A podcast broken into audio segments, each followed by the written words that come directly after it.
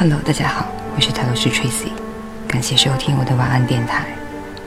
接下来分享这篇文章：好的婚姻从来都不是彼此成全。作者：冷方圆。真正独立又能共同成长的伴侣，才会让爱锦上添花。前两天和朋友约饭，刚落座，阿俊冷不丁的冒出一句。我想离婚，我一听就懵了。离婚？别逗了，好吗？你俩可是大家公认的金童玉女和模范夫妻呀！你俩都离婚了，我们找谁说理去？听我这么说，他更加郁闷了。要不是因为这个，我早离了。说完，一杯白酒顺势进肚，一汪眼泪瞬间决堤。淌出了这些年幸福盛名之下的心酸。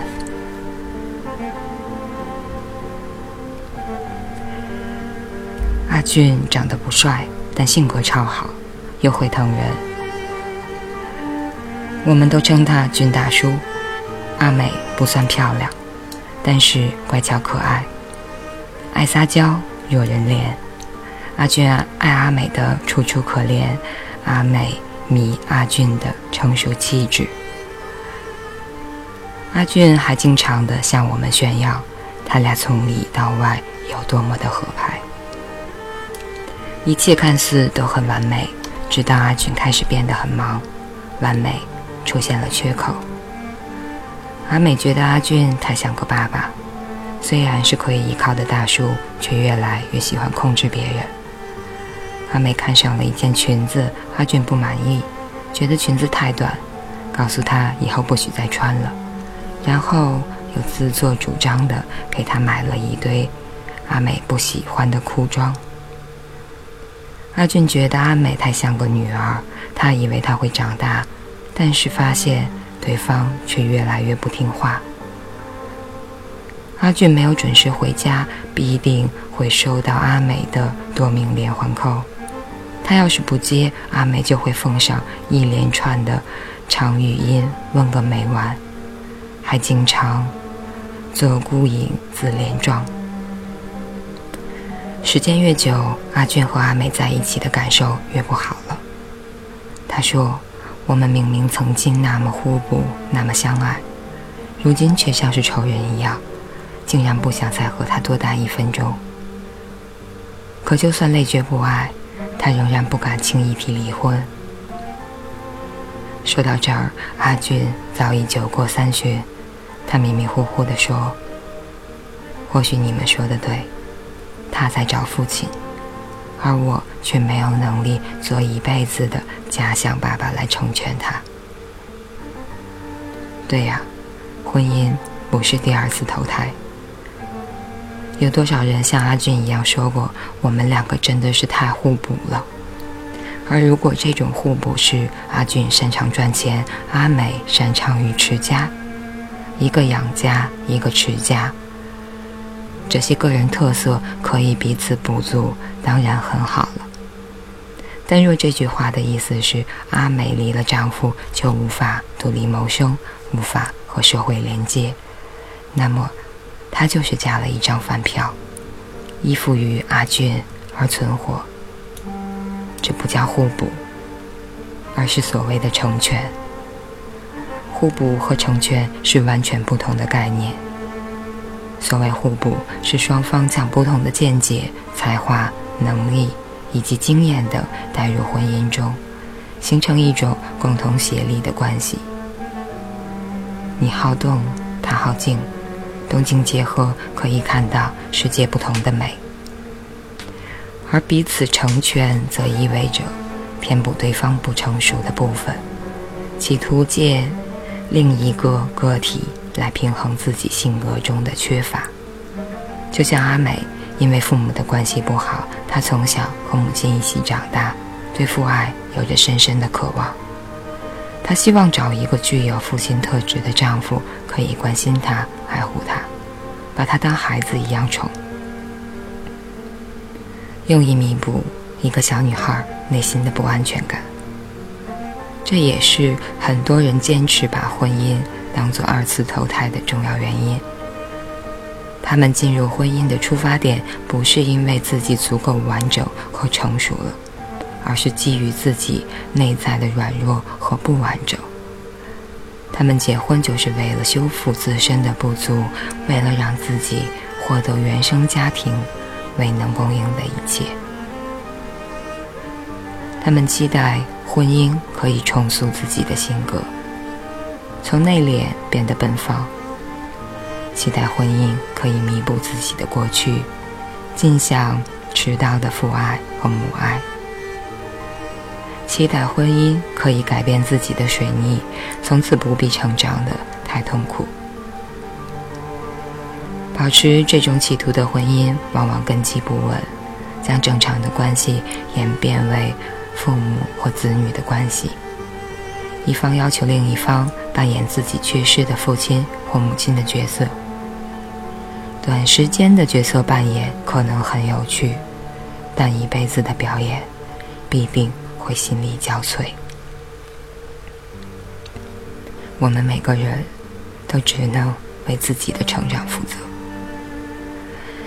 就像阿俊和阿美，阿美想要伴侣。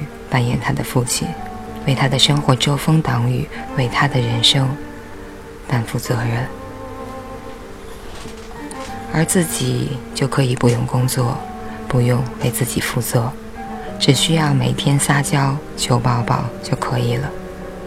很显然，一开始阿俊很享受这种被崇拜、被需要的感觉，心甘情愿地扮演阿美心中的爸爸伴侣。而实际上，这也是阿俊想要阿美成全自己的部分。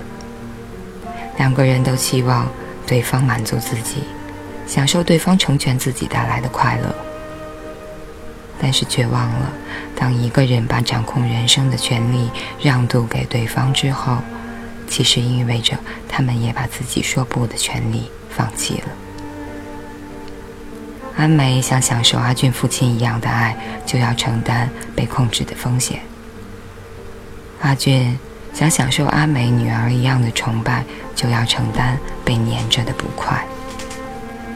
天下没有免费的午餐，也没有得来全不费功夫的幸福。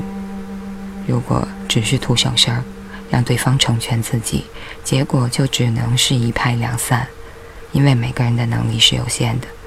根本无力为另一个人的成长负起责任。